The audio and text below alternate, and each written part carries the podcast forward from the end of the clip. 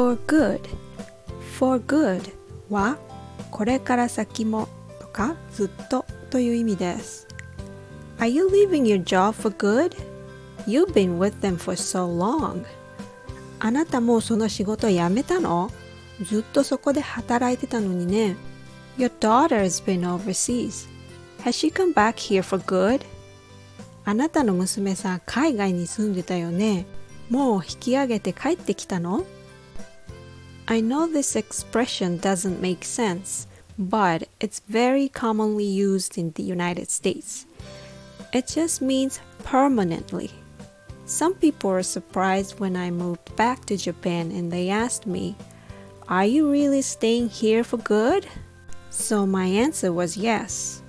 I'm back here in Japan for good, at least for now. My mission is to teach Japanese people English. So stay tuned.